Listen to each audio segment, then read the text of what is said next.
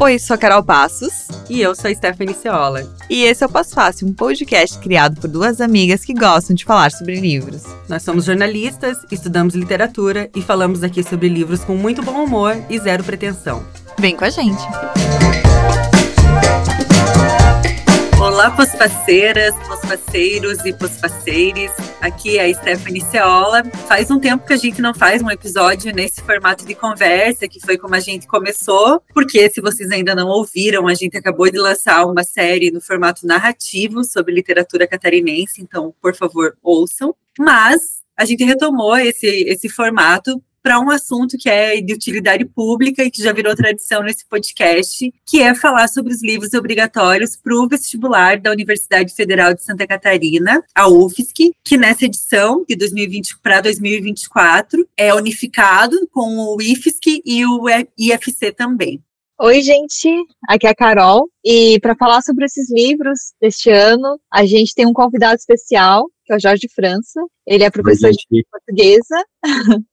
Bem-vindo. Ele é professor de língua portuguesa e literatura brasileira do Colégio de Aplicação da UFSC. Bom, Jorge, seja bem-vindo ao Pós Fácil e pode se apresentar aí da maneira que você achar melhor. Bom dia, boa tarde, boa noite, né? Não sei que hora que as pessoas vão ouvir isso. A gente tá acabando de noite, eu tô dizendo bom dia, mas tudo bem. Estamos é... assim de saúde, né? Assim de saúde. Não, estamos assim de saúde. Final de ano de professor é isso, né, gente? Meu nome é Jorge França, eu né, fiz toda a minha formação em letras na UFSC, né? Estudei letras português, fiz mestrado e doutorado na instituição também, na área da literatura. Estudei modernismo, basicamente, no meu, no meu mestrado, no meu doutorado. Trabalhei com um autor pouco conhecido chamado Paulo Duarte, com essa ideia das invisibilidades, né, que sempre foi algo que me chamou muita atenção. Durante o doutorado ainda comecei a trabalhar no colégio de aplicação como professor de língua portuguesa e de literatura. Né, já trabalhei com praticamente todas as séries do ensino fundamental 2 e do médio, e atualmente estou trabalhando com uma turma de terceiro ano e também estou na função de coordenador de educação básica da, da UFSC, na Pró-Reitoria de Graduação em Educação Básica. A biografia profissional é mais ou menos isso, né? O resto a gente vai sabendo ao longo do, do, do contato. Eu, não, eu, fui olhar teu Lattes para essa gravação e eu mandei mensagem para Carol dizendo que ano que vem eu tenho que fazer meu estágio obrigatório em letras. Eu uhum. vou, vou te mandar meu currículo. Ah, estágio obrigatório da graduação, ótimo, né? Um dos papéis principais do colégio de aplicação é isso, formação de é. professores. Sempre, ah, eu, eu quero lá, eu Tô quero ir lá contigo. já, sou, já sou candidata aqui publicamente. tá ótimo. É, depende mais de Não, deu um carteiraço né? ao vivo. Ai, gente, eu tô pedindo emprego, entendeu? Vida, vida é assim. Ai, aqui não tem emprego, tô com emprego. Tô com pouco, tô com pouco. Que emprego, hein? Tipo, nem é estágio remunerado nesse caso. Nada, é só trampo. É tipo de trabalho, na verdade. Né? É, pois é. Depois desse momento, educação gratuita e, e, professores conversando, a gente vai falar, eu vou falar um pouquinho das obras, quais que são as obras obrigatórias esse ano. Então, tem Úrsula, o romance da Maria Fermina dos Reis, Torturado, que também é um romance, do Itamar Vieira Júnior, A Alma Encantadora das Ruas, que é um livro de crônicas do João do Rio, Velhos, um livro de contos de Alemota, o roteiro do filme O Ano que Meus Pais Saíram de Férias, que é de autoria de Cláudio Galperin e Cal Hamburger, Braulio Mantovani e Ana Wilaert, e o romance experimental Mês da Gripe, do Valêncio Xavier. Bom, a Coperv, ela organiza o vestibular da UFSC e ela explica que, além de conhecimentos relacionados à literatura brasileira e seus autores mais expressivos, a prova pretende verificar a literatura e a compreensão das obras. Então, Jorge, olhando para essa lista aí de cara, como que você avalia essa escolha dos livros, né? O que, que você achou disso? tem algumas coisas bem interessantes para observar sobre essa lista, né? Na verdade, sobre a história e a existência das listas. É, eu sou de um tempo de vestibular com lista de 12. Essa lista foi de 12 para 10, de 10 para 8, de 8 para 6, né?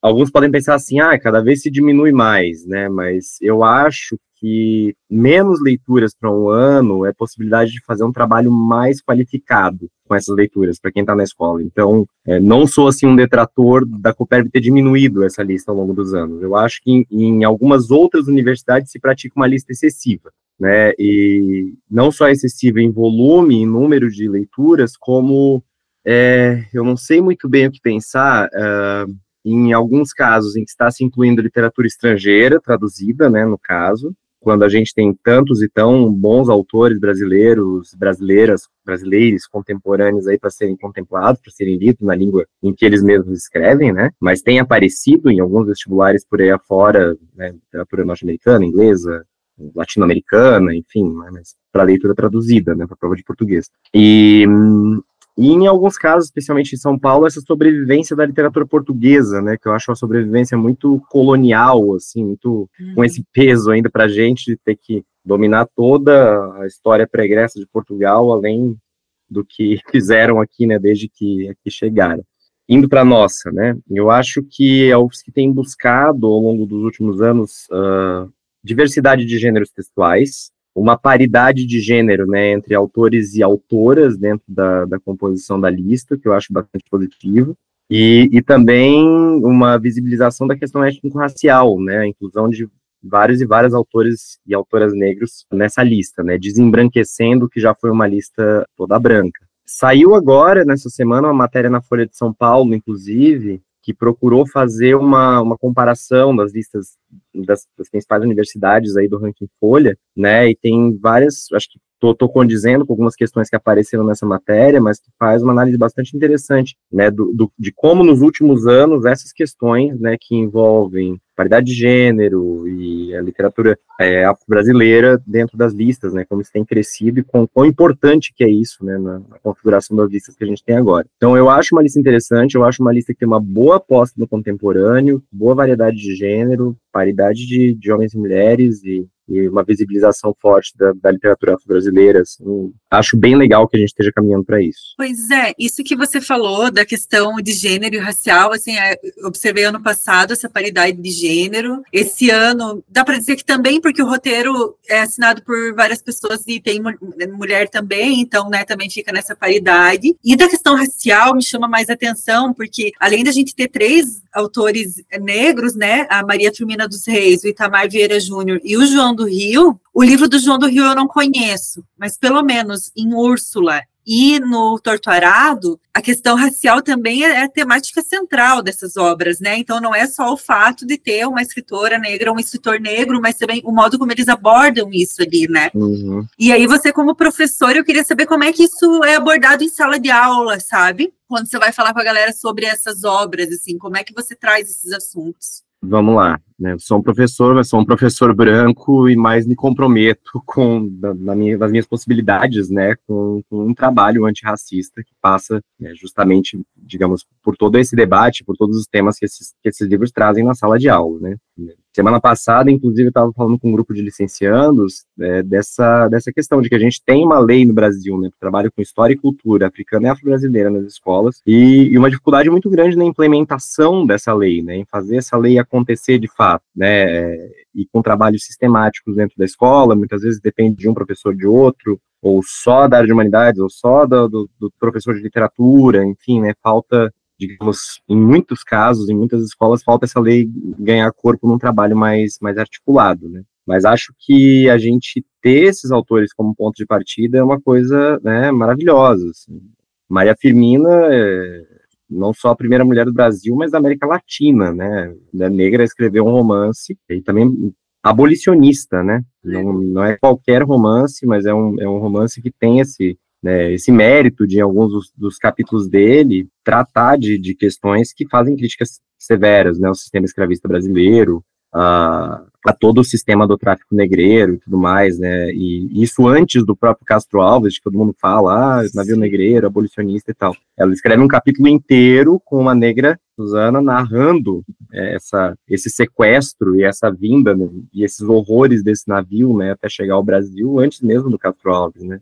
E dando voz para essa personagem, para uma mulher negra contar a sua história. Já o João do Rio, pô, foi um dos primeiros caras a se interessar pelas religiões de matriz africana, uh, né, como, como escritor, como repórter, como quase que um antropólogo empírico, sei lá, né, observando como esses cultos circulavam na cidade do Rio de Janeiro, e antes de escrever Alma Encantadora, escreveu as religiões do Rio, que fazem uma baita descrição, né, de como eram esses ritos entre as populações negras do, do, do Rio de Janeiro. Isso vai aparecer um pouco dentro da Alma Encantadora também. E Torturado, enfim, é, super contemporâneo e revisitando toda a sobrevivência do, do passado escravista, né, no Brasil, mostrando essa comunidade toda que vive ao redor dessa, dessa fazenda, e as estruturas de, de trabalho, de exploração que estão ali desde o período da escravidão e mesmo, né, com, com a abolição, com coisas muito pouco mudaram e, e, e vão atravessando o, o, século XX inteiro, né, então acho que são, são três livros que têm três pontos, assim, fundamentais para a gente debater é, história e cultura afro-brasileira, né, e dentro da escola. Tem, tem muito que, o que tirar dali, né. E outra coisa que me chamou a atenção na lista é que, tradicionalmente, o vestibular da UFSC inclui pelo menos uma obra de autoria de alguém aqui de Santa Catarina, né? Ou com uma relação muito próxima com o Estado, né? O Salim Miguel, Adolfo Bos Júnior, enfim. Uhum. E nessa lista esse ano não tem ninguém, né? Me parece que foi a primeira vez, né, que, que a gente não teve nenhum, pois nenhum é. catarinense. Não, não sei te falar nada sobre isso, assim. Mas como mas... é que você avalia, assim? Complexo, porque, em parte, às vezes a gente repete muitos mesmos autores, né? A gente recai uhum. no, no, no Cruz de Souza, no Franklin Cascais, no Salim, às vezes, né? Em, em, em, alguns poucos nomes que se tornaram meio que canônicos aqui no Estado, que se distanciam muitas vezes bastante historicamente dos nossos alunos, né? Lei Cruz de Souza é maravilhoso, mas é muito difícil de se fazer na escola. Eu já trabalhei com lista que tinha né, os sonetos dele. A gente teve Negro no ano passado, que não era só poema. É importantíssimo, mas é muito, muito difícil, assim. Acho que não dá para a gente repetir para sempre esse mesmo autor, né? Eu gostaria muito de, talvez, de ver contemporâneos catarinenses bons, que infelizmente estão em pequenas editoras, vários deles, né? E isso é uma dificuldade para quem organiza né, uma lista de vestibular, porque você tem que ter disponibilidade do livro para ser lido, né, não dá para, digamos, colocar alguma coisa que tem uma tiragem muito pequena que os candidatos estão por aí não vão conseguir acessar, etc. É um, é um impasse muito, muito grande isso, né.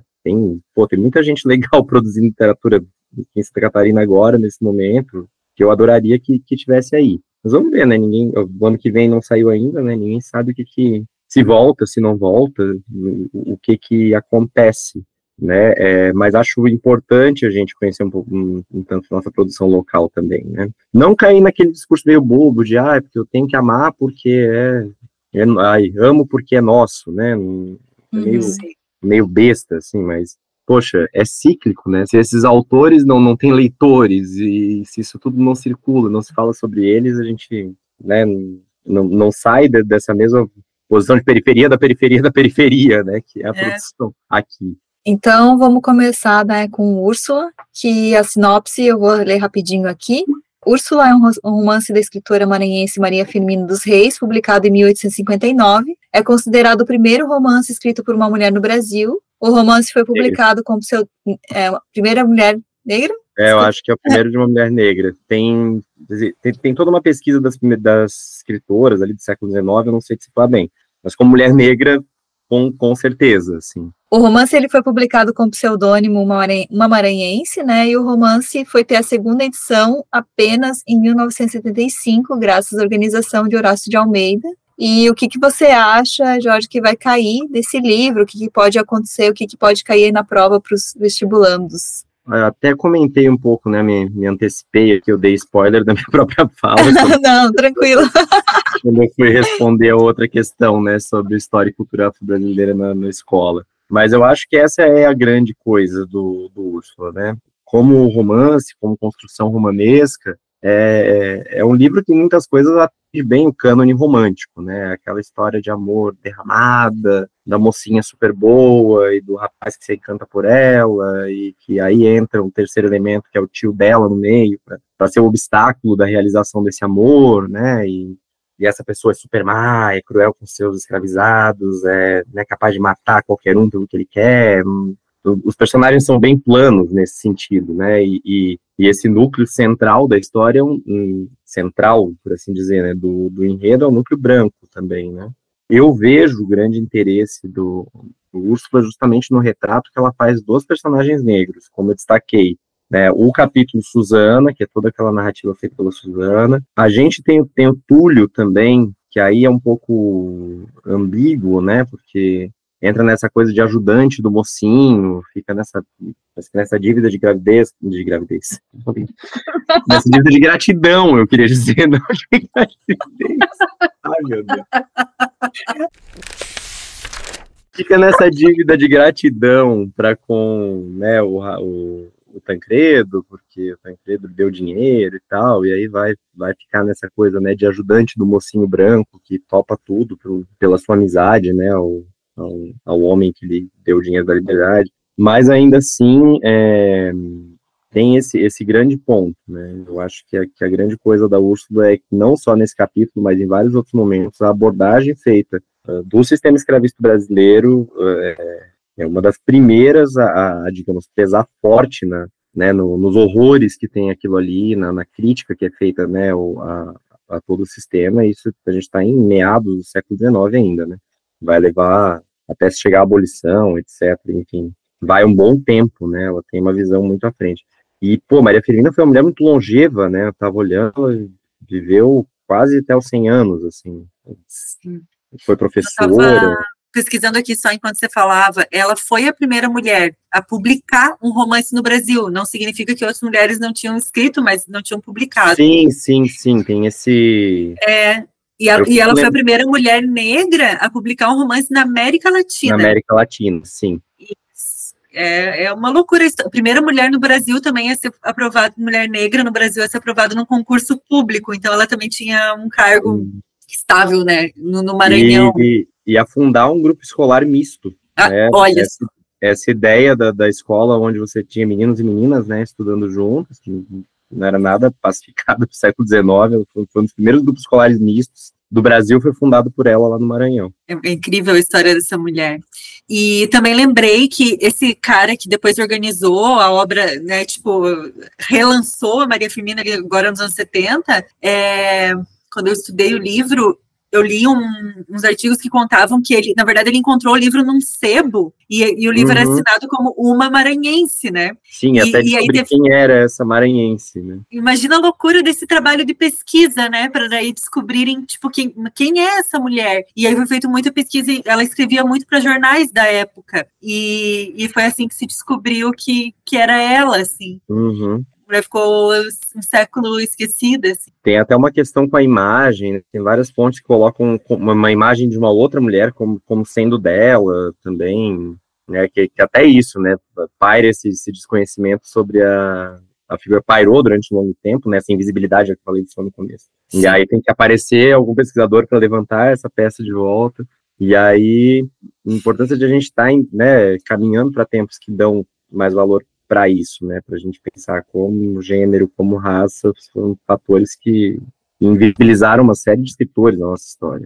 Né? Ela é um grande caso, né? Levar um, um século para ser revista. Posso passar para o Torturado, gente? Vou uhum. ler a uhum. sinopse aqui rapidinho, né? Torturado do Itamar Vieira Júnior, livro bombou demais, né? Assim, acho que é difícil quem não, não tenha visto a capa. A sinopse diz o seguinte: nas profundezas do sertão baiano, as irmãs Bibiana e Belonísia encontram uma velha e misteriosa faca na mala guardada sob a cama da avó. Ocorre então um acidente, e para sempre suas vidas estarão é, ligadas a ponto de uma precisar ser a voz da outra. Numa trama conduzida com maestria e com uma prosa melodiosa, o romance conta uma história de vida e morte, de combate e redenção. Eu peguei essa sinopse ali do site da Todavia, que inclusive dá um bom spoiler do que acontece na história. Mas a gente presume que a pessoa que está estudando para o vestibular está aqui nos ouvindo, já leu o livro e está ouvindo só para relembrar, não, né? Lógico. Então, as dicas. Com toda certeza. então tá tudo bem. Leu todos. Meus alunos estão com um trabalho sobre o torturado para apresentar na próxima semana, inclusive. Olha, então. E Mas esse spoiler eu... tá no primeiro capítulo, pessoal, não tem desculpa, pelo amor de Deus, né? Assim, já começa desse jeito, assim. E, e sobre o torturado mesmo, é na mesma linha, assim, é, você já também já adiantou um pouco, é, mas que aspectos dessa obra você acha que podem aparecer na, na prova, assim? Eu não sei se a UFSC se preocupa tanto com, por exemplo, estrutura narrativa, sabe? Ou se é mais a uhum. história mesmo que é contada ali. Eu acho que as, as questões, elas elas imbricam várias coisas, assim, né? Elas podem pegar pontos que têm a ver com enredo, podem pegar pontos que têm a ver com as vozes, e voz nesse, nesse romance é uma coisa muito cara, né? Muito, muito central para a estrutura dele é, todinha. E também, digamos assim, entrar um pouco mais na análise linguística a partir de coisas que apareçam num excerto que eles vão catar, né, e colocar ali na questão da, da prova, e a partir do qual vão, vão fazer a questão circular. Então, a, a atenção a essa construção linguística, ela acontece também nesse tipo de, de, de questão né, de proposição, que a gente poderia dizer que mais é mais de gramática, entre aspas, né, por assim dizer, mas que é, vai procurar ler coisas do texto como uma, no seu funcionamento mesmo, né, seja, sei lá, como o autor constrói recursividade, como constrói frase, como, né, eu acho, o, caso do Torturado, o livro muito é, melodioso mesmo, né, muito poético, assim, na maneira como ele como ele constrói várias das, das, passagens, e eu diria que em especial na última parte, né? Porque são três partes, cada uma com uma narradora, uma narradora né? A gente tem a narrativa da Viviana, a narrativa da Dionísia, e no fim a narrativa da, da entidade, né? Da, da Santa Rita Pescadeira. E aí eu acho que é onde a, a narrativa ela pira mesmo, né? Essa, essa entidade que paira sobre o passado, paira sobre o presente, consegue se deslocar por todos os lugares, né, sem, sem ter um corpo físico próprio, mas procurando um cavalo, né, que é toda coisa da entidade, né, em quem ela vai baixar, em quem ela vai incorporar, e isso tem tudo a ver com como a história se resolve, né, também. E eu acho que ali a linguagem pira mais do que nas outras duas partes, assim, acho que ele tem uns arrobos bem poéticos que deixam a gente até um pouco desorientado. Acho que o leitor muito que, que espera uma coisa muito, muito tradicional do romance, quando chega ali ele desestabiliza e, ah, tipo, o que, que é isso? Para onde vai? Mas acho que literatura é para isso mesmo, né? Uhum. uhum. Não é para confortar, é para colocar a gente justamente nesses, nesses deslocamentos, nesses lugares de, de desconforto, de dúvida, né? E em termos de dúvida, tem muito espelho, né? Uma narrativa cheia de espelhamentos, de uma geração com outra, de uma irmã com a outra, de um personagem com outro, de uma história que se repete, mas não se repete igual, né? E, então, é, é, muito cheia de, de, camadas, até porque dá para dizer que percorre praticamente um, um, século, né? Essa história que ele, que ele narra ali nas várias gerações daquela, daquela família e das outras pessoas com quem ela convive, né? E é legal que tem o negócio da oralidade também, né? Do, menos uma preocupação, assim, com formalismos, assim, da língua portuguesa, né? Eu, eu achei legal esse livro cair por isso, assim, também, porque às vezes é tudo tão quadrado, né? E esse livro não, ele traz uma linguagem própria ali, né? Ele respeita muito é, o modo como as pessoas daquela região da Bahia falam. Então eu acho isso bem, achei isso bem interessante de cair no vestibular. E é um, é um respeitar sem caricaturar, né? Né, total. Você né? tenta isso, já que falei dos românticos antes, né? Num clássico de narrativa que fala sobre pessoas que vivem no interior, que não falam a linguagem urbana, mas próximo do padrão, você cair na caricatura de, de tentar né, grafar com mais ou menos como, como essa pessoa fala, como é o som da, da fala dessa pessoa, né? Eu acho que ali ele não, dizer, não recai nisso. É, enfim, isso também fez parte de algumas polêmicas em torno do, do uhum. livro, né? Foi um livro que, que produziu rapidamente aí dissensões, não acho que pelo próprio sucesso que fez, né? Fazia muitos anos que você não tinha uma obra de literatura brasileira com, a, com essa vendagem, é. né? Que, que estourou assim, que entrou na lista dos livros mais vendidos do ano, né? Acho que pode jogar para bem longe aí, quando, quando a gente teve escritores brasileiros nesse rol. Ainda mais, enfim, com o advento de livro de coach, de não sei mais o que, que tomaram é. a lista dos 10 mais vendidos, né? Literatura, ainda mais literatura produzida no Brasil, sobre essa temática. Sucesso é, é incontestável, qualidade também, mas várias pessoas, né, nas, nas críticas, fizeram alguns, alguns arremedos, algumas, construção de algumas frases, uh, né, certas Sim. coisas pareciam não sair com a mesma naturalidade de estudo que a gente está dizendo, né? Mas acho que isso não uhum. desqualifica é, o texto de, de maneira nenhuma, assim. É um é, eu, tenho, eu, ia comentar até que ele tem uns aspectos é, de conceito, né? Ele traz conceitos e ele é, ele é quase didático em alguns pontos, né? Ele, isso. Que eu acho isso muito interessante, porque é um livro de grande, de grande vendagem que trata de temas e ele resolve explicar para o leitor, né? Eu é. já ouvi críticas sobre isso, mas eu imagino que pela repercussão que esse livro teve, um tanto de leitores, eu acho até que eu acho necessário, assim, achei que foi importante a escolha dele de fazer isso. Por exemplo, né, uma das falas que surge de exemplo desse texto, ah, não sei o que, lá, somos quilombolas, né? Parece ser pouco uh, natural que a pessoa de repente venha e, e diga e defina uhum. assim, mas, mas talvez seja interessante e importante essa palavra estar tá ali, né, para que afinal de contas se reconheça que essa história toda que está sendo contada é uma história sobre, né, remanescentes quilombolas, é uma história sobre a permanência da, das estruturas da escravidão no país, né, uhum. isso que a gente está aí mais de 100 anos depois ainda correndo atrás do mínimo de, de reparação, né, que não que não houve, enfim. Sim, tem a questão agrária também, ele muitas vezes ele para para explicar, né, então, acho que enfim. Tem um pouco, talvez, da formação dele, né, o Itamar comenta, uhum. como geógrafo, como trabalhador do INCRA, né, que andou muito entre essas populações, trabalhando com regularização fundiária, é, deve ter tido contato com N histórias muito semelhantes, né, de pessoas que vivem na terra, não têm direito à terra, não têm direito nem a uma, uma moradia decente sobre a terra, tem parte do produto do seu trabalho sequestrado pelos próprios donos da terra, né, é, passa muito, muito por aí, né, pelas relações com, com terra, com trabalho, com a história desse país. Bom, vou já falar do próximo, que é o do João do Rio, Alma Encantadora das Ruas, que a sinopse é a seguinte: o irmão carioca de Baudelaire flana pelas ruas do Rio e mostra cenas da Belle Époque, a brasileira o contraste entre o glamour das, dos salões de, da sociedade e a brutal marginalização da plebe ignara. João é considerado o primeiro repórter brasileiro. Suas crônicas trazem um olhar cru das ruas e seus personagens. E aí, Jorge, sobre esse livro? Você já falou também um pouco, a gente acho que está fechando três aí que eu tem relação. acho que eu falei mais duas das religiões do Rio do que do, do Alma Encantadora, né? É, bom, João do Rio é um pseudônimo, né?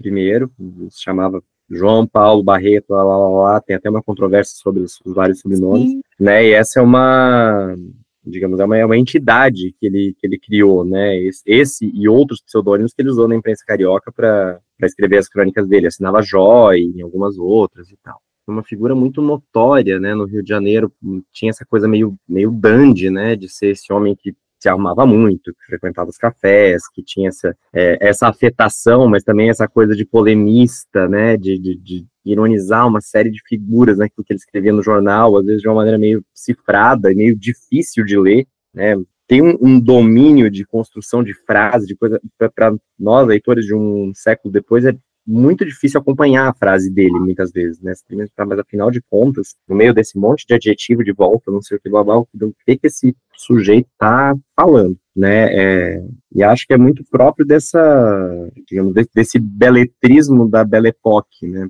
Por assim dizer. Tipo, é, a gente está no Rio de Janeiro que está se modernizando a moda de Paris, né? Pereira Passo, como prefeito do Rio, vai copiar, né, ou se inspirar no, no projeto o Hausmann, prefeito de Paris, que fez toda a modernização da cidade, então está surgindo ali as grandes avenidas do Rio, a população mais pobre está sendo expulsa do centro do Rio para né, os morros, para fora dali, porque a ideia era fazer aquele centro uma coisa afrancesada, como a elite amava, né? O João do Rio, por um lado, está circulando no meio dessa elite, mas por outro lado, está circulando no bafão desse centro, assim, procurando, né, ver que outra cidade é essa, né? Que outra cidade é essa onde você tem casas de fumadores de ópios funcionando à noite, onde você tem né, a vida das pessoas em situação de mendicância, né, é, tanto crianças quanto mulheres, onde você tem logo ali é, gente trabalhando de sol a sol como estivador, em depósito de carvão. Então, né, na verdade, ele vai né, é, ter um olhar para várias dessas figuras marginalizadas da cidade. A terceira parte do conjunto das crônicas é toda sobre a casa de detenção, né, vai falar da situação dos presidiários, das presidiárias, inclusive. Então, tem um olhar muito, muito singular para essa população marginalizada dentro do Rio de Janeiro que né, moderniza-se a moda, a moda francesa. E acho que é legal, como algumas né, curiosidades né, em torno da vida dele, João do Rio morreu com 39 anos, teve um infarto, um táxi, e era tão conhecido que dizem que mais de 100 mil pessoas seguiram o velório desse homem pelas, pelas ruas do, do Rio de Janeiro, né? Homem negro, homossexual, gordo, né, totalmente fora dos, dos padrões estéticos, por assim dizer, e que conseguiu, como, como repórter, né, arrebanhar, arregimentar essa, essa fama, com alguns, com alguns mitos pessoais também, né, coisa da amizade, coisa da nunca, enfim, é uma figura bastante singular, assim, né, a biografia dele é um, é um, é um capítulo à parte, assim, que dá, eu comprei, inclusive, esse do João Carlos Rodrigues, João do Rio, uma biografia, que é bem, é bem legal de ler também, para conhecer esse sujeito, né, que escreveu essas crônicas. Tem um episódio do podcast Vidas Negras, do Tiago Rogero, nosso cristalzinho, da primeira temporada, que é sobre o João do Rio, é o episódio 13, chamado A Rua Tem Alma. E aí ele conta sobre isso, do, do quanto o João do Rio transitava em lugares em que os jornalistas da época não costumavam transitar. Esse negócio de ser um repórter de rua, raiz, assim. E por outro lado, também os grandes salões, e até uma ligação, eu lembro que falava muito do estilo dele, da ligação dele com a moda, do modo como ele se vestia e tal. E aí o Tiago faz um paralelo entre a história do João do Rio e a história do, do René, do René Silva, do Voz das Comunidades, Uhum. hoje, e aí, fala, faz esse paralelo que é muito interessante, assim, né, pensar numa perspectiva é, do jornalismo popular de periferia, que o João fazia isso em grandes veículos de comunicação, mas ele trazia, né, esse, esse aspecto, e, mas não deixava ele transitar entre os bambambam, assim, né. Sim. É, e o é um pensando, né, ah, tem essa, essa escrita toda muito rococó, muito difícil, mas o, o quanto se cobrava, né, a, é. mais ainda de um homem desse para ter lugar na imprensa, sendo, né, negro, sendo gay, enfim, né, ele tinha que ser duas vezes melhor do que qualquer dos outros uh, colegas, né, de, de, de letras, de, de, pensamento ali do seu tempo para poder ter o espaço que ele, que ele teve, que ele conquistou, né, e, enfim, uma figura bem né, fenomenal, assim. A gente falou da, da coisa da alma, realmente o, o, o, nome do, do livro, que é esse compilado de crônicas que ele publicou ali no, na primeira década, né, do século, vem de uma conferência que ele, que ele coloca como, como abertura do livro, né, que é justamente a, a rua, e ele termina com a outra que é a musa das ruas, que meio que se repetem, né, e tinha essa moda, né, no começo do, do século XX, a moda das conferências, né, a, uhum. era uma prática própria da, da elite carioca frequentar conferências sobre, às vezes, as maiores frivolidades, as coisas mais bestas, assim, às vezes, assuntos filosóficos mais profundos, né, e ele, como, como conferencista, em algum momento, resolve, né, refletir sobre isso, afinal de contas, o que que define uma rua, né, o que que dá cara, história, uh, identidade, né, para cada uma das ruas da, da cidade, né? Como é que elas elas nascem e vão, né, proliferando e vão ganhando, ganhando uma cara. Eu fiz esse exercício com meus alunos, assim, em parte, de eles tentarem falar sobre a alma, ou da rua onde vivem, ou de alguma rua da cidade pela qual eles transitam todo dia, assim, né? Saíram alguns exercícios bem, bem interessantes. Inclusive da gente tentar pensar assim, ah, tal rua leva tal nome, mas quem, quem que dá nome para uma rua, né? Uhum. Por que, que esse nome essa homenagem a essa pessoa? E muitas vezes é, especialmente né, em ruas de alguns bairros e coisas assim, mas não faço a menor ideia. Eu boto no Google, não acho quem foi essa pessoa Sim. que deu nome para a rua e tal, que às vezes é alguém dali da comunidade que foi homenageado e que ficou naquela placa, mas a história da pessoa meio que, né, alguém vai levantar porque não tá na internet. Né? É. E se não tá na internet, não existe. eu, vou, eu vou dar uma brisada agora. Vou dar uma brisada que essa questão da rua, a gente é, saiu no isolamento, e aí é um livro sobre flanar na rua, esse olhar para a rua, né? Ah, pelo menos assim, eu, eu tenho caminhado muito, assim. E é um, parece que o olhar para as coisas, as coisas mudaram, né? A gente estava dentro de casa e muita coisa mudou, né? E agora esse livro aí. é, bem legal mesmo. É. E chamar é atenção é para tem... detalhes pequenos, assim. O tema é. dele que eu adoro, que ele fica falando das tabuletas, né, que ele ah, reflete incrível. sobre as placas das lojas, das, de, de cada estabelecimento, os nomes. E é uma, uma uma coisa assim, sei lá, eu, eu, eu tenho das tabuletas e tenho das pinturas. Tem aquele perfil no Instagram que eu adoro ficar olhando lá, que é o do Hand Painted Brasil, coisa. Eu li aquela crônica e eu ficava pensando, né, nessas, nesses pintores anônimos, né, que, que uhum pintam parede de oficina mecânica, de, de restaurante, faz desenho de personagem, de não sei o quê, o cara que dá o nome para um lugar em homenagem a uma atriz do cinema que ele gosta, um filme que ele gosta, sei lá. E aí você pensar por que que esse nome, né, desse lugar é isso, E, e, como isso vai fazendo a identidade de cada rua, né? Ah, é a rua que tem o mercado tal, é a rua que tem a oficina tal, sei lá. Não, e é tão legal quando a gente descobre essas histórias, né? Eu tava ontem mesmo é, pesquisando, porque eu tava fazendo a newsletter do Pós-Fácil, e eu fui pesquisar se o nome do artista Bittencourt, se o Bittencourt era com dois T ou não, mas eu queria uhum. o nome do cara mesmo, né? Não da rua Artista Bittencourt aqui no centro. Uhum. Então achei, eu botava Artista Bittencourt e só aparecia pelo nome da rua, e é com dois T. Mas eu fiquei tão chocada de botar no Google e não aparecer nada, porque eu acabei de ler um livro em que ele é um personagem do livro, e ele é um uhum. personagem incrível. Ele foi um, um cara, eu assim, estou perdidamente apaixonada por ele. Ele foi um, ele era um sapateiro que era abolicionista, que fazia parte de um círculo abolicionista aqui em Floripa, que eles juntavam grana para comprar a alforria das pessoas escravizadas, assim. E né, um sapateiro, um simples sapateiro, assim, uhum. né, que uhum. morava ali perto da Praça 15. E agora, toda vez que eu passo ali na rua, eu fico pensando, qual dessas casas aqui será que era a casa do artista Bittencourt? e sua oficina? Assim, é, é, muito legal descobrir a rua mesmo, né? Assim, o que, que elas revelam, a história e tal. Eu acho bem. Sim, sim. É uma, é uma coisa que me fascina também. Assim. Sair viajando aí. Vamos pro roteiro do ano em que meus pais saíram de férias. Eu peguei uma sinopse zona aqui, mas eu não vou ler tudo isso aqui porque conta o, o filme inteiro. Eu vou falar só do que eu lembro.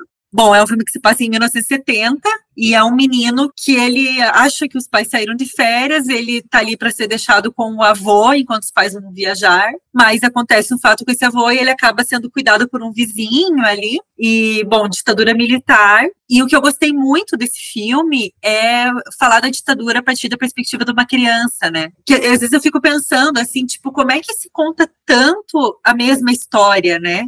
Tipo, história sobre a ditadura. É, sei lá, provavelmente todo ano sai alguma coisa sobre isso, mas como é que a gente busca uma outra maneira de se contar, né? Não se esgotam as maneiras de contar. Eu acho que esse filme é um bom exemplo disso, né? Traz esse menino ali, é pelo olhar dele que a gente descobre essa história. Mas fiquei curiosa por cair um roteiro no vestibular. E aí queria saber a tua avaliação sobre isso. É, eu achei um gesto interessante, né? Eu, eu gosto de, de, de, ver nas listas também, às vezes, o um movimento em direção às outras artes, né? Jamais de uma universidade colocou álbum, né, de, de artista, do Racionais, do Tropicália, etc. Né? Apareceram, né, para fazer essa leitura do álbum do artista de música, né, como, como texto.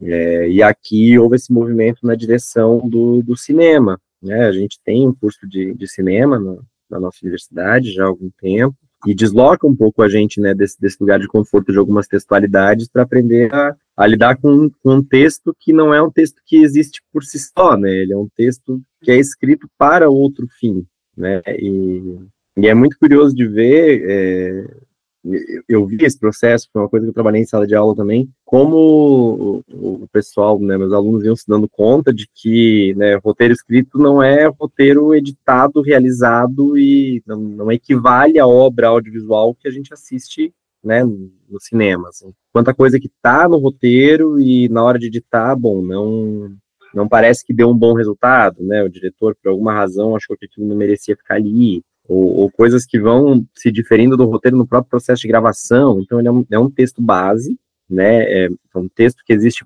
para que outro texto, que é o filme, exista, é, mas que é legal vê-lo valorizado na sua materialidade também, né? Ninguém faz filme a partir do nada, né? Tem, tem um planejamento, tem um, um script e é dali que se, que se parte. E com esse filme que eu acho tão, por tudo que você falou, que concordo, é, é, o que me chama a atenção né, bastante nessa, nessa, obra também. E eu vi ele como um filme de escola já muito fortemente, assim, né? que até no Fundamental 2, assim, você começar a introduzir um pouco a temática da, da ditadura militar, ele, ele sempre funcionou bem, porque justamente por isso, né, tem um olhar que se aproxima da criança, tem é, essa pequena história da criança e, e, seu avô e seus pais, e e a ditadura e a Copa de 70 acontecendo, é. né, ao, ao, mesmo tempo, né, esse, esse, contraste justamente, né, entre a violência da ditadura comendo solta e essa, né, euforia e, e glória nacional ali de estar, tá, né, torcendo para ganhar a Copa, que, e que as coisas vão se, se entrelaçando, né, dentro da, da, da vida dele, dentro desse, desse recorte da vida dele que a gente conhece ali, né. Camiseta verde amarela, aquele negócio. É, quando ainda era Bom vestir a camiseta do Brasil. Ai, Deus, me deu Ainda, é meio, ainda é meio difícil olhar essa camisa. Ainda é. Não É, o Bruno Mars tentou, né? Bruno Tentou. Mars é nosso Ele cumpriu uma missão importante. da né? camiseta. Eu só ia falar uma curiosidade que um dos roteiristas ali, o Cal, é o do Castelo Rá-Tim-Bum, né? Sim, Castelo Ratimbum, né, Disney Cruise, tem várias coisas de. Nossa, grande criador de...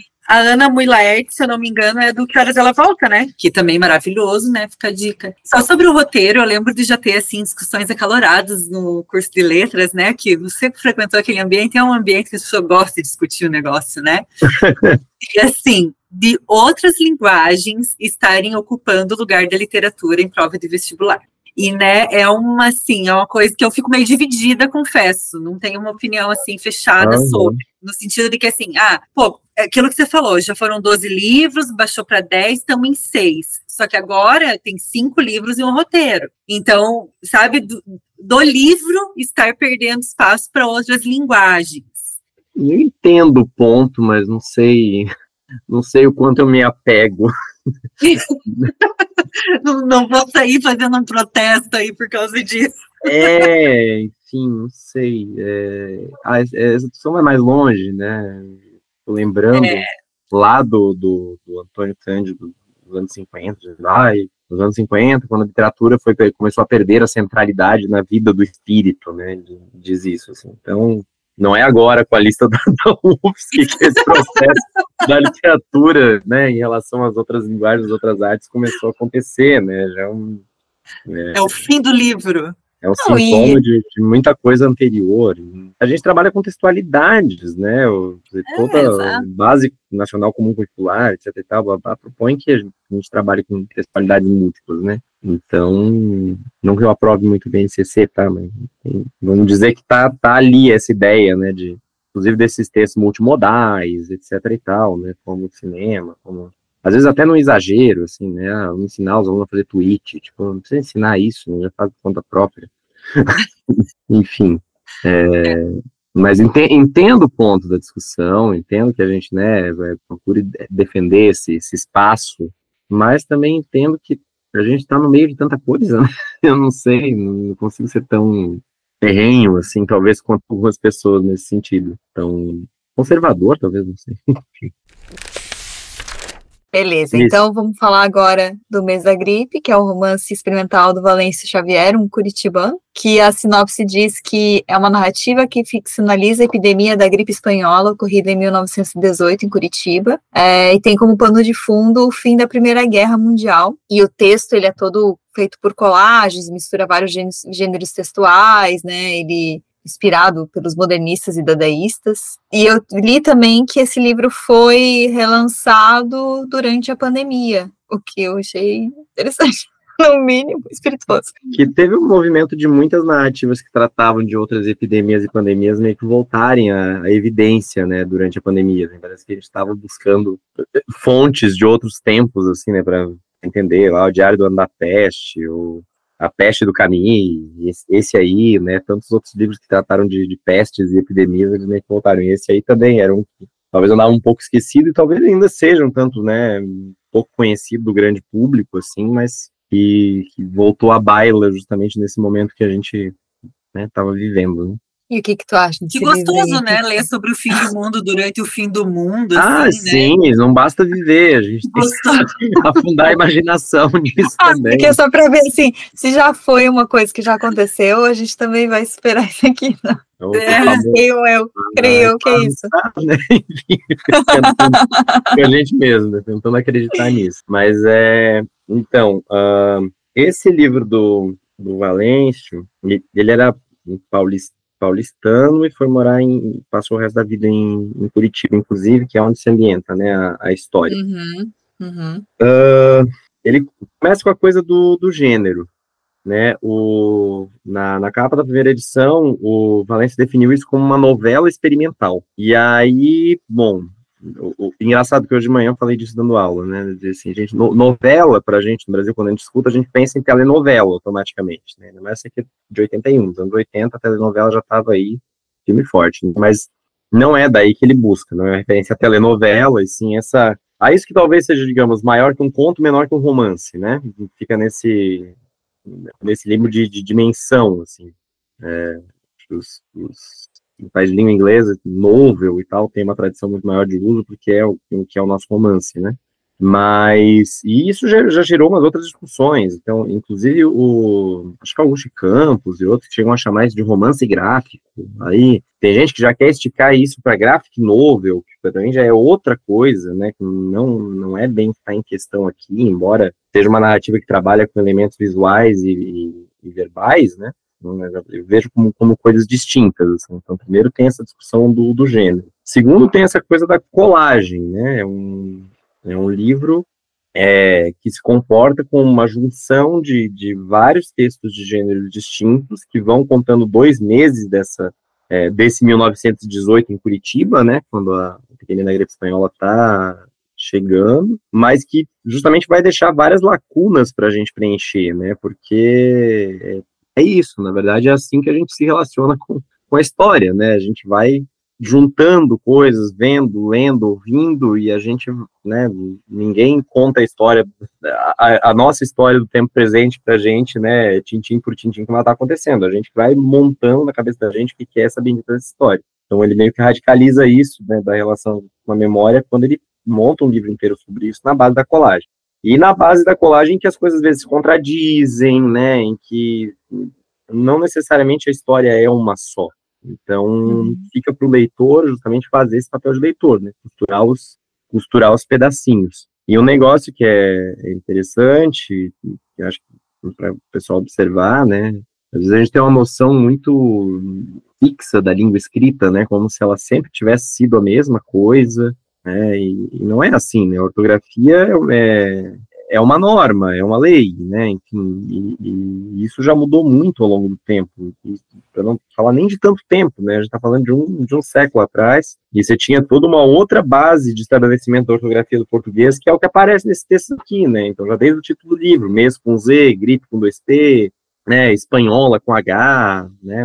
Química com CH, enfim, né, a, a, ideia de tentar espelhar a raiz grega, a raiz latina das, das palavras né, na maneira de escrever, né, apego, tem quem chame de pseudo-etimológica essa, essa ortografia, né, e um, e um, século depois a gente teve já trocentas mudanças nisso até chegar a esse, esse acordo ortográfico que a gente tem hoje, né, que é dita maneira, né, dita correta de, de escrever o português atualmente, né. Eu acho legal ter esse choque né, histórico, com uma história que sei lá, tem um século e né, toda a forma de, desde a forma mais visual de escrever até de articular as frases, de fazer jornalismo, de tudo era muito diferente, né?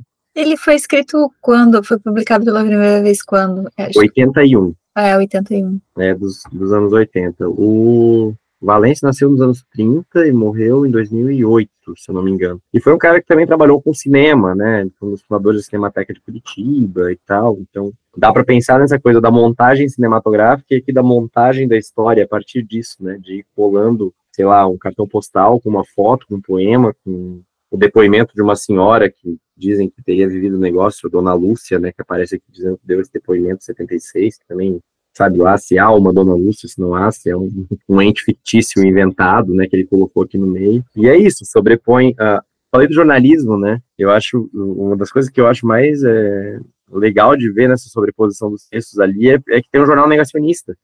Ah, não pode ser. Dos dois jornais que aparecem, tem um que é, não, não está acontecendo nada, isso aí não sei o que. Até, até o dia que eles têm que dizer, ah, o jornal saiu com menos páginas do que a gente gostaria hoje, porque os vários dos, dos funcionários que trabalham na, na gráfica estão doentes em casa, gripados e tal, vocês não tem mais como pegar, não tinha gente para trabalhar para o jornal. Então, tem esse, esse que fica em casa.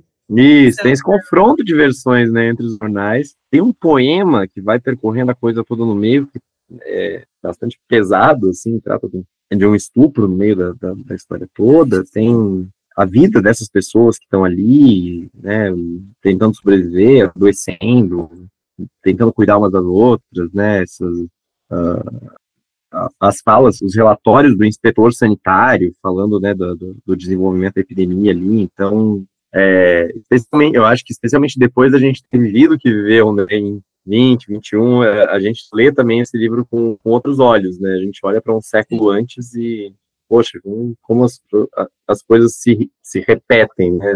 Primeiro como tragédia, depois como farsa, né? Quem diga, mas é. Bom, vamos para a Lemota, que a gente não esqueceu. Não esquecemos aqui. Não esquecido. Não. O livro jamais esquecido, chamado Velhos. É uma coletânea. Adorei. Ela é carioca, né? Sim, sim. A gente trouxe, é uma... né, em parceria ali com a pós-graduação de literatura, a gente fez um, uma conversa com ela, assim, ah, foi muito legal, querida. É, beijo, Ale. Se você estiver ouvindo isso. Beijo, ganhe beijo, Ale. Esse livro é uma coletânea de contos que tem como tema a finitude, né? São pessoas idosas falando sobre o fim da vida, fala de saúde, doença, senilidade, enfim. E eu é, encontrei ali um texto, que é, uma apresentação que foi feita pelo Itamar Vieira Júnior, né, sobre esse livro. E uhum. me chamou a atenção que ele diz assim: nomear a forma narrativa presente como microconto seria reduzir o projeto literário da autora. Aí quando eu li, eu pensei, hum, então é microconto. Meu tipo de livro. Finitude, senilidade. Morte, luto, microconto. E, não, mas ele faz ali toda uma defesa, né, de por que, que ele acha que esse termo não é o mais correto, né, para se referenciar a narrativa de pequena extensão, porque os textos são muito potentes, são poderosas sínteses do nosso tempo vital. E, meu Deus, ele elogia horrores o livro, achei lindo, assim, o que ele escreveu sobre. Uhum. E aí eu queria que você nos contasse um pouco, então, sobre esse livro, sobre a Lê, né, que é aí tua amiga íntima, nossa, íntima de Oliveira, assim, não vai pra tanto. a gente conheceu esse ano e tal, mas. Né, se cruzou por aí. E como é que você acha que pode cair na, na prova também, né? Interessante ter conto também, né? Sim. Eu sempre acho um desafio para a prova os livros de textos curtos, né? Seja um livro de poemas, seja um livro de contos, seja um livro de crônica, porque, assim, eles são muito variados, né, em, em seu interior, e aí como é que você pega e traz isso para uma única questão da, da prova, duas, né, a prova de português tem 12 questões, em geral, é. umas oito ficam em torno dos, dos livros, umas quatro eles acabam colocando algum outro texto, né, e, e versando sobre outra coisa, às vezes um texto ligado com os livros, não necessariamente, então, depende muito. Ah, embora o, o Itamar tenha dito isso, né, eu acho que ela ela curte esse, esse termo microconto, né? Ela curte essa é, a, afirmar essa concisão e não ler esse prefixo como uma coisa de demérito, né? Ah, não é porque é micro que é menos. É, e acho que, poxa, a, gente acha que escrever coisas enormes dá trabalho, mas depurar um escrito, cortar um escrito é uma, é uma coisa, dizer muito com pouco é uma coisa muito difícil também de se fazer, né? É, então admiro bastante ela, porque eu quando eu sou uma, muito mais prolixo quando eu tento escrever, né? Minha, minha coisa sempre vai mais, mais, mais, assim, ela, inclusive nos, nos, nos, continhos que ela publica no Instagram, lá naquela revista Vício Velho, é mais conciso ainda, né? Aí micro, micro, né? Tipo, algumas linhas, assim. Contei aqui, são 30 pontos, justamente, né, que ela, que ela articula nesse livro. E é, a gente falou de finitude, de tudo mais, mas é uma coisa que ela que ela colocou e que eu acho legal, talvez não pensar a velhice só como fim, né? A gente é, materializa a figura do velho como aquela pessoa cuja vida meio que já acabou e tá ali só olhando para trás. Ai, meu passado, ai, como era bom quando eu era jovem, ai, quando eu ia no baile. Ai, E a vida dos velhos existe, né? A vida do, das pessoas de 60, 70, 80, 90 anos, ela tá acontecendo. Eles estão fazendo coisas no mundo né, até o em que se despedem desse mundo. Então, acho que ela, ela consegue olhar para isso também, para esses, esses velhos, né, esses personagens dela tendo uma vida no presente. Né, é velho usando Tinder, é velho uh, puto da vida com neto, com sobrinho por causa de herança, né, já quer me matar e ficar com o meu dinheiro, pô, tô aqui vivo ainda, né, quem nunca viu esse tipo de questão na família? Um né? clássico, um clássico. Estão torcendo para a pessoa morrer ali, só esperando para fazer o, o, inventário, né? É, então ela, ela coloca essas figuras, né, no curso e em geral os personagens dizem a idade, né? Tenho tanto, tenho não sei quantos anos, tenho é bem, é, não, não sei dizer se em todos, mas em quase todos você tem um personagem que né, tenho tantos anos e não sei o que. Então a gente ela situa, né? Os narradores se, se situam um pouco, né? Na faixa etária. E tem isso, tem a coisa de estarem vivendo né, a sua vida, a sua velhice nesse, nesse Brasil contemporâneo, tecnológico, complicado, violento por vezes, e absurdo muitas das vezes também. Eu acho que eu, eu, uma das coisas que eu mais gosto é quando ela, né, ela puxa para explorar o absurdo, mas é um absurdo tão plausível, né, assim, e, e, muito conciso, né, da maneira como ela coloca nessas 30, nessas 30 narrativas. Lembrei do livro que eu tô lendo, que é o, e a Carol viu a série, que é o Fim, da Fernanda Torres. Uhum. Ah, eu, dizer, já via tanta série circulando ali quanto. Mas vai ficar para as férias, né? Porque até agora, como professor, a gente tá. Claro que a gente vê outras coisas também, mas é, tem que ficar indo e voltando na lista, essa coisa, preparar a aula, para avaliação. Então, ela, ela consome boa parte do, do nosso ano também, né? Sim, ler é, é mais difícil. E o que eu ia dizer é interessante, né, pensar que esse ano saiu justamente, né, o levantamento do IBGE que mostrou como a nossa população está envelhecendo, né. Uhum. Né, a linha de corte da metade da população brasileira agora é, é 35 anos, né? Subiu, subiu quase 10 anos entre o de 2010 e o de, o de agora, né? Então a gente tem metade dos brasileiros com até 35, metade de 35 para cima. Né? Eu já passei para metade de cima. Meu Deus do céu. Faz tempo que eu tô na metade de cima, né? Ai, agora, Jesus. É só puxar que sobe. Ai, sim. Não, você falando assim, ah, porque os idosos fazem tudo. Eu, assim, os idosos estão no Tinder, os idosos não sei o que. Eu falei, gente, é, é, é, é a gente. Mas é, é legal justamente que não tem essa idealização do idoso, né? Como ah, aquela figura Sim. que é sempre boazinha, ou aquela. A vozinha fazendo tricô. Fazendo tricô e bolinho pro neto, né? Ou tá lá sempre, sentada na cadeira de balanço, dizendo, ah, no meu tempo que era bom, não sei o que e tal. Ela, ela coloca esses, esses idosos em jogo com, com a sua vida presente, né? Ela disse que não gostava do termo idoso, gostava do termo velho, velho mesmo. Mas eu acho isso muito muito legal, nas mais variadas situações, assim, né? Eu tô com o livro na mão, folheando, a gente olha cada um. É. E claro que fala de morte, né? Ou, da proximidade da morte, que é um, que é um, um tema recorrente. Mas também fala de, fala de amor, por exemplo, né? Tem, uhum. coloca esses idosos tendo relações amorosas ainda, né? Na, na terceira idade, pô, um negócio que super acontece e tal, e que às vezes a gente negligencia. Pô, a pessoa tem. Né? Tem desejo, tem vida sexual, tem existe tudo isso lá com 70, com 80, as coisas estão estão rolando ainda, né? A gente não, não deve matar as pessoas antes de elas, de elas morrerem, né? Assim dizer, considerar que estão mortas se elas estão aqui nesse mundo ainda, né? Bom, às vezes as pessoas estão mortas por dentro, mas tudo bem. E às vezes antes de, antes de serem velhas, né? Isso, às vezes antes de serem velhas, né? Às vezes envelhecem. É, antes, né, dos... Tem gente de, de 20 anos mais velha que o próprio avô aí, né, de de espírito. Sim.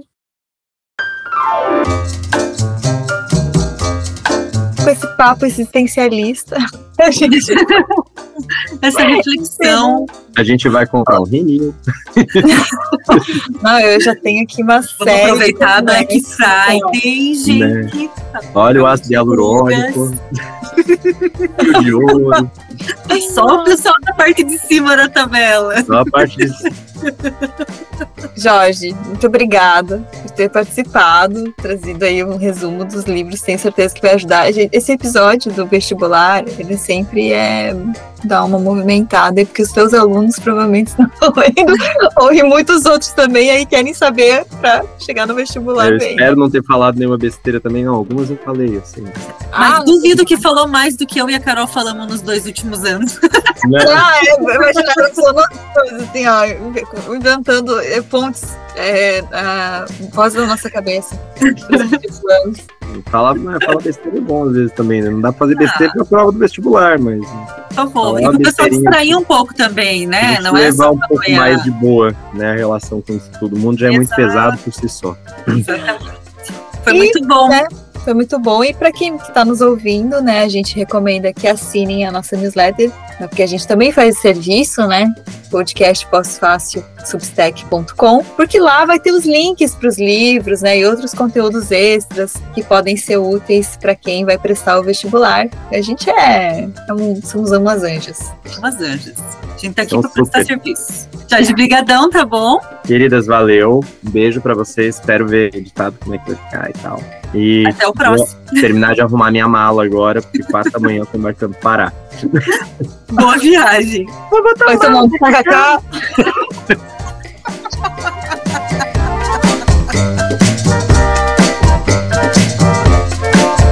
Se vocês gostaram desse episódio, lembrem de curtir, compartilhar, marcar a gente nas redes sociais, arroba Postfácil Podcast, e fazer uma boa avaliação nos tocadores, dar um like no YouTube. Tudo isso é muito importante para o nosso trabalho chegar a cada vez mais pessoas.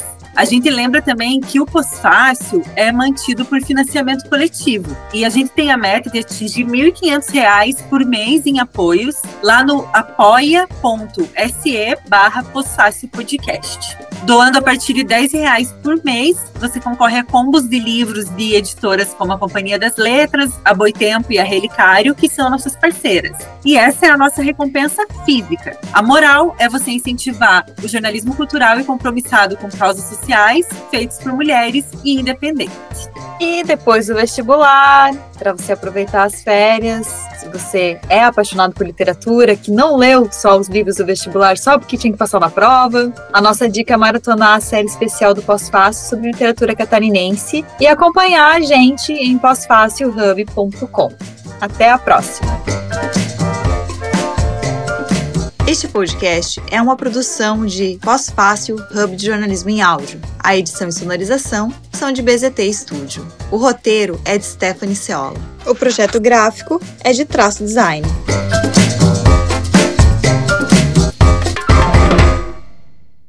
Vai tomar um tacacá. Eu tava esperando falar isso o episódio inteiro. Dizendo um tacacá.